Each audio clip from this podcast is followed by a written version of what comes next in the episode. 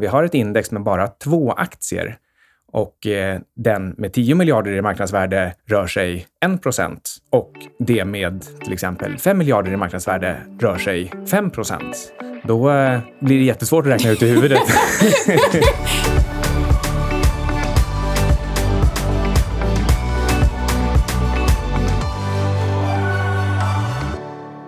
Jag sitter och kollar på dina böcker. Jaha, varför snokar du bland dem?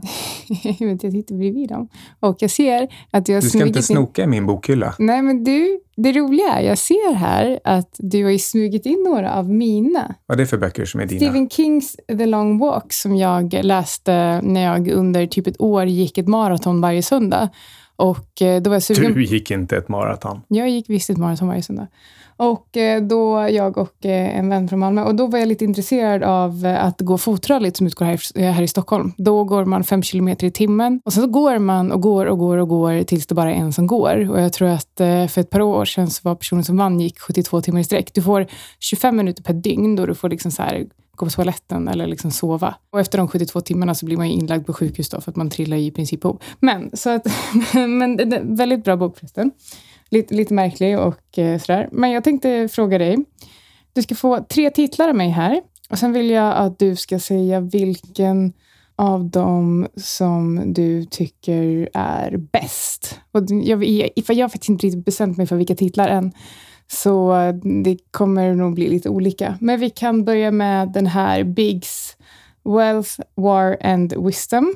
Vi kan köra The Real Crash av eh, Peter Schiff. Och då ska vi se här, The Logic of Life av eh, Tim, vad står det? Harford? Det är ingen tvekan om att det är The Logic of Life som innehåller mest värde.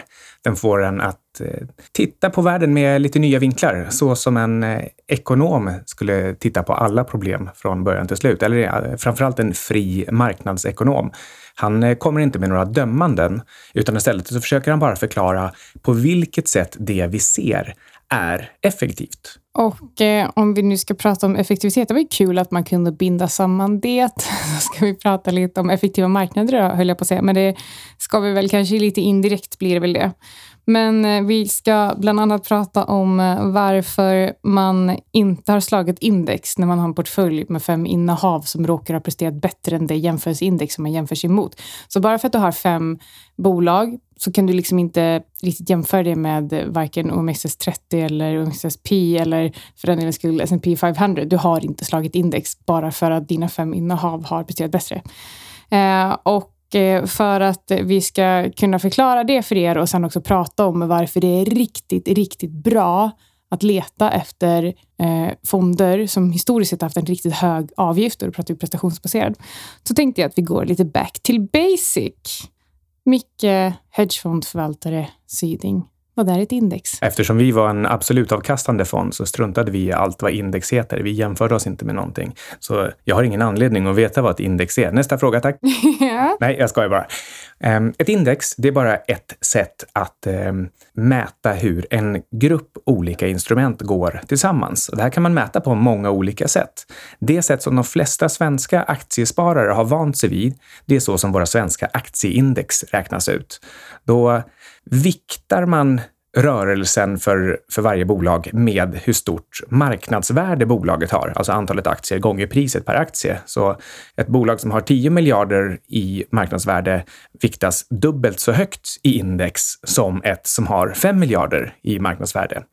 Så om vi har ett index med bara två aktier och eh, den med 10 miljarder i marknadsvärde rör sig 1 procent och det med till exempel 5 miljarder i marknadsvärde rör sig 5 procent då eh, blir det jättesvårt att räkna ut i huvudet. jag tänkte ändå att du skulle vara smart, smart nog att säga att det som behövs är så stort ändå gick 2% så att du kunde liksom väldigt på ett pedagogiskt sätt förklara. Ja, men det tråkiga med det var, jag var på väg ditåt, det kanske hördes, men, men då skulle det ju bara bli 1% totalt ändå i snitt och, och jättetråkigt. Jo, men det hade varit mycket lättare för att vi ska också prata om att det faktiskt finns fler index än aktier idag och det säger väl en hel del. Det här är så sjukt så det kan inte stämma. ja, men, eh, men så är det. Alla småsparare tror att de är bättre än proffsen. Det här säger de inte. De, skulle, de är så ödmjuka så de skulle aldrig säga så. Däremot säger de köp inte aktivt förvaltade fonder för ingen förvaltare kan slå index över lång tid. Så välj ut din aktie själv. Vänta nu, vad betyder det då? Det betyder att de själva kan slå index och proffsen. Mm. Mm. Det där är ju liksom spännande, för det blir ofta så där när man eh, bara granskar premisserna för saker, bara lite, lite grann, så, eh, så dyker det upp en, eh, ett antagande eller en slutsats som faktiskt är riktigt bizarr. För vi pratar ju alltså om att folk som eh, investerar hobbymässigt på börsen, de eh, beter sig som om de skulle vara med i landslaget i fotboll. Ja, och eh, det jag tänkte säga är att vi, när du och jag satt och drack vårt morgonkaffe på terrassen förut, så pratade vi om, ehm, om mig kontra Martin Sandqvist när det kommer till att söka efter sanningen. Och då sa jag, jag sa till Micke, jag älskar att utmana gamla sanningar. Och då sa du, ja, lite som Martin Sandqvist. Jag bara, nej, han söker den riktiga sanningen. Jag bara tycker det är kul att tala om för andra att de har fel. Jag har rätt, du har fel, det är inte kontroversiellt. Och då tyckte du att jag var en dålig människa. Ja, ja, ja, helt enkelt att ditt sätt var dåligt, för det är inte konstruktivt. Men okej, men, okej, men, här, men det sa jag lite på skämt. Jag tycker, inte, jag tycker inte att det är skitkul att tala om för andra att de har fel. Men däremot så är jag lite förvånad över att det inte är fler som är intresserade av att källkritiskt granska det de får höra som sanningar.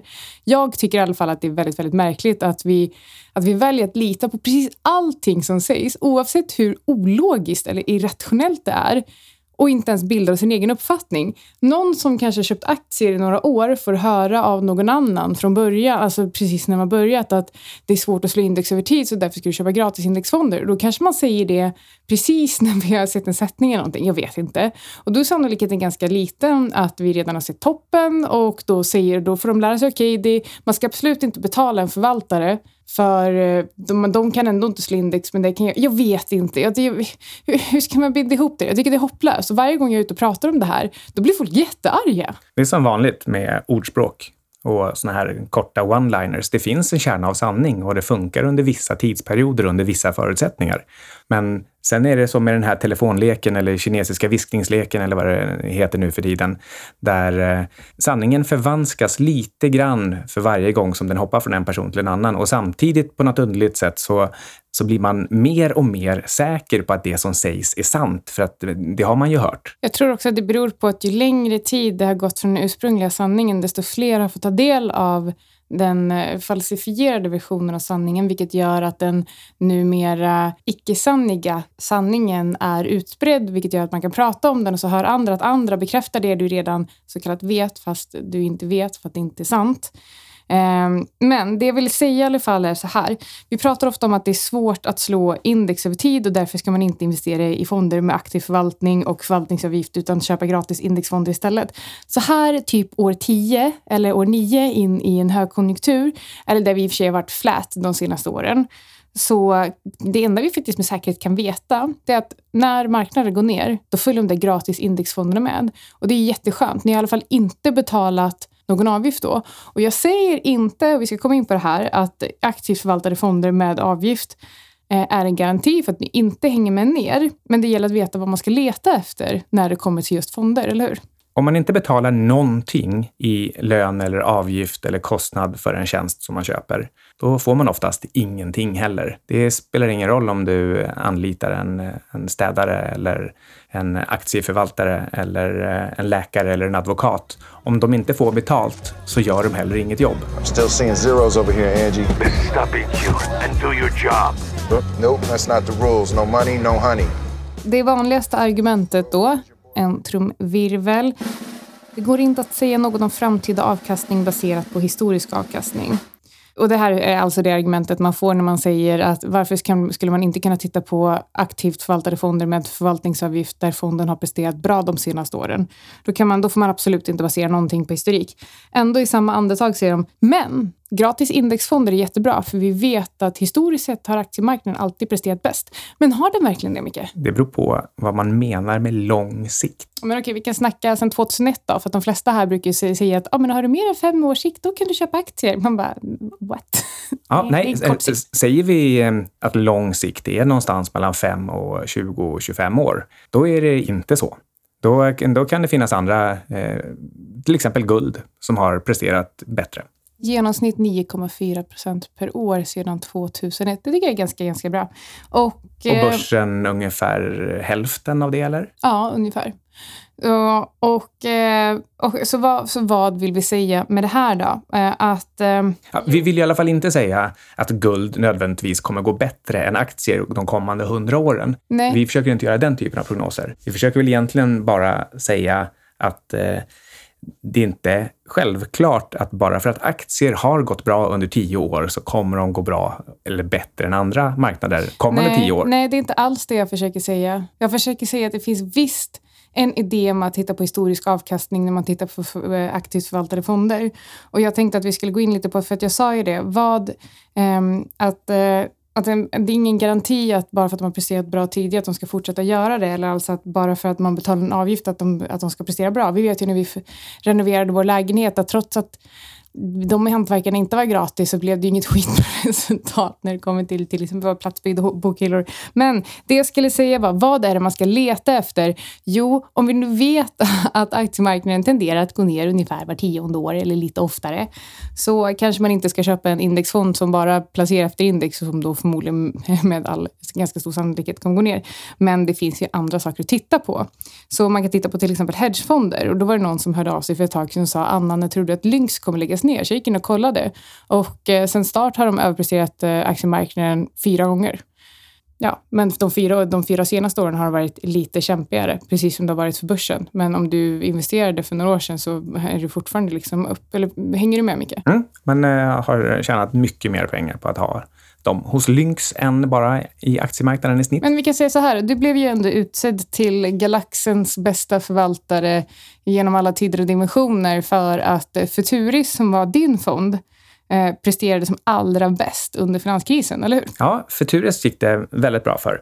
Och eh, vi, våra bästa år var bland annat HÅS-året 99, BÄS-åren 2001-2002 och inte minst eh, kraschåret 2008. Så eh, vi visade väl att Futuris var snabba nog och bra nog på analysen för att eh, klara av både uppmarknader och nedmarknader. Och eh, en annan portfölj som har presterat ganska bra under eh, sämre perioder har varit Ray Dalios All Weather Portfolio. Och det jag vill säga med det här är att varken, varken Lynx, Futuris eller, eller Dalios eh, eh, portfölj är ju en eh, long-only aktiefond. Så då kanske inte heller det man ska leta efter, eller hur? Jag tycker att man ska blanda olika tillgångsslag. Men jag förstår också att olika människor har olika syfte med sina placeringar. En del kanske bara vill placera för att det är ett roligt spel, ungefär som att spela Blackjack på krogen. Men är det inte roligare då att utvecklas och lära sig nya saker och titta på nya marknader? För att även om det är ett roligt spel, man spelar ju till viss del för att vinna och är inte, är inte själva vinsten avkastning. Så även om det bara är ett roligt spel så vill man väl inte att det ska gå dåligt? Jag tror att en del som gillar fotboll de skulle säga att man några år in i Zlatans karriär kunde se att det här är en bra fotbollsspelare. Det här är en talang. Den här personen kan man följa, man kan betta på honom, man kan betta på lagen som han spelar i. För mig så är det helt självklart att det finns Zlatan-liknande personer som förvaltar fonder också. Så man kan analysera de här personerna. Det kanske är Henrik Sandell, det kanske är Karl Armfelt. Jag tänker inte liksom, säga att någon av de här är Zlatan eller inte. Men man kan hitta förvaltare som är ovanligt duktiga, som följer en viss typ av metod och vars eh, förvaltningsstil också producerar bra resultat uthålligt. Ja, ända till de sliter av korsbandet. Ja, precis. Och, eh, och, det, och, det, och tänk på vad vi säger nu. Vi säger inte att alla aktivt förvaltade fonder med avgifter är det du ska, att, att det är det du ska köpa bara för att de har en hög avgift. Men däremot så sa jag innan att um, om du tittar på historisk avkastning och historisk avgift så kan det vara ett gott tecken att fonden historiskt haft, haft en riktigt hög avgift. Och då pratar jag framförallt om hedgefonder med prestationsbaserad avgift. För en fond som har en prestationsbaserad avgift och, eh, de har, och du har fått betala supermycket avgift de senaste åren, då är det faktiskt ett tecken på att den har gått riktigt, riktigt bra. Men det är ju faktiskt ännu lättare då att titta på avkastningen än att jämföra avgiften. Men som jag sa innan, det handlar om att veta vad du letar efter. Du kan inte, om, om du är ute efter något annat än en gratis indexfond som bara ligger lång aktier, då kanske du inte ska välja en aktiefond som bara ligger lång aktier eh, just den här tidsperioden heller. Och det är också därför jag ville lyfta hedgefonder, för att då kan vi titta på fonder mot, som är exponerade mot andra marknader. Men det finns ju råvarufonder också. Och eh, det finns, eh, ja, men det finns diverse saker som du kan titta på. Men en sak som i alla fall jag håller mig undan ifrån just nu eh, och från, eh, från alltså sen ganska nyligen, det är nischade branschfonder. För att, och jag har pratat om det här tidigare. Ju mer riktad du är i dina investeringar, ju färre innehav du har, ju färre marknader du är exponerad mot, ju färre branscher, ju färre sektorer, desto högre risk. Och om man tittar historiskt på just nischade branschfonder som ligger långa aktier, så har de det ännu tuffare under nedgångar än då sitt jämförelseindex. Även om det kanske i många fall har gått jätte, jättebra på vägen upp. Så det är faktiskt jätte, jätteviktigt att tänka på att du ska liksom inte gå från en gratis indexfond till kanske en eh, fond som ligger lång aktier, men med en förvaltningsavgift, utan du måste titta på andra saker. Vi har sagt det ganska många gånger i den här serien att man aldrig ska göra en endimensionell analys, utan när vi i ett avsnitt som det här lyfter fram frågan om att eh, om du hittar en fond med riktigt höga avgifter så kanske det är ett tecken på att det är no någonting bra du har hittat. Men du måste ju göra övrig analys också. Precis, och som vi sa innan, höga avgifter, höga avgifter även alltså om de är prestationsbaserade, är något som vi skulle kunna ha, vara en del av det vi letar efter. En annan sak som är viktig, kan vara viktig att tänka på, kolla sig till samma förvaltare nu som det har varit då historiskt, för det är inte alls säkert. Olika förvaltare presterar olika. Men jag tycker att det är viktigt att komma ihåg att vi vill ju alltid betala, vi är alltid beredda att betala mer för ett bra arbete i andra fall. Till exempel när vi kollar på hantverkare eller rättshjälp eller vad det nu kan vara. Men av någon anledning så är vi sjukt ovilliga att göra, när, göra det när det kommer till att förvalta våra pengar. Och det tycker jag är extremt märkligt. Det är väldigt arrogant. Bara för att det är enkelt att trycka på en knapp på skärmen så tror man att det är lätt att förvalta. Precis, och det här går ju faktiskt, eh, för ju oss faktiskt tillbaka till där vi började. Att småsparare som har fem bolag i sin portfölj och de senaste åtta åren har då slagit vad de tycker är ett jämförelseindex som de egentligen inte kan jämföra med. För du kan inte jämföra en portfölj med fem bolag mot ett index med 30 eller fler bolag. Det, det, det säger ju sig självt. Risken är högre, volatiliteten är högre, koncentrationen är ju framförallt mycket högre liksom, per definition. När det, är, när det kommer till en så koncentrerad portfölj snarare är ett lotteri en gedigen analys. Och nu vet jag, nu är det många som kommer säga, ja men ni säger ju att man bara ska ha så många bolag i portföljen som man känner att man har liksom tid att hålla ordning på. Så varför, varför säger säger att fem är för lite. Vi säger att ja, men, ha fem på aktiesidan, men låt inte det vara liksom, den största delen av din portfölj.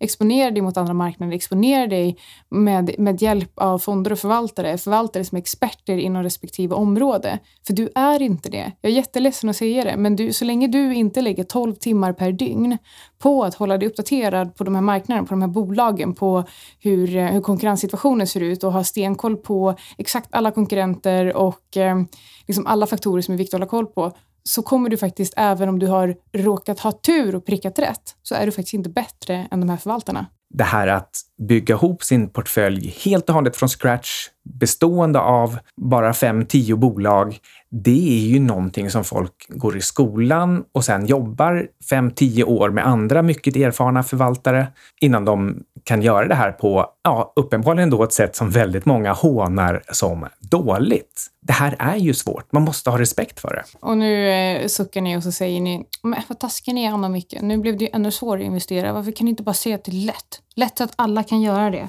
Det är jättetråkigt för oss småsparare. Kan ni inte bara säga att det är enkelt? Bara, nej. nej, tyvärr. jag gillar inte att ljuga och som jag sa innan, det här handlar inte om att jag vill tala om för folk att de har fel, lite grann. Eh, jag tycker också att det är skitsvårt. Jag vill bara att alla ska vara väldigt, väldigt medvetna om exakt hur svårt det är. Det finns en miljon aktie-cheerleaders där ute som säger kom igång, det är superenkelt, det är bara att trycka på köpknappen. Och då vill jag i alla fall vara en av dem som står på andra sidan och säger att nej, det är faktiskt lite svårare än så.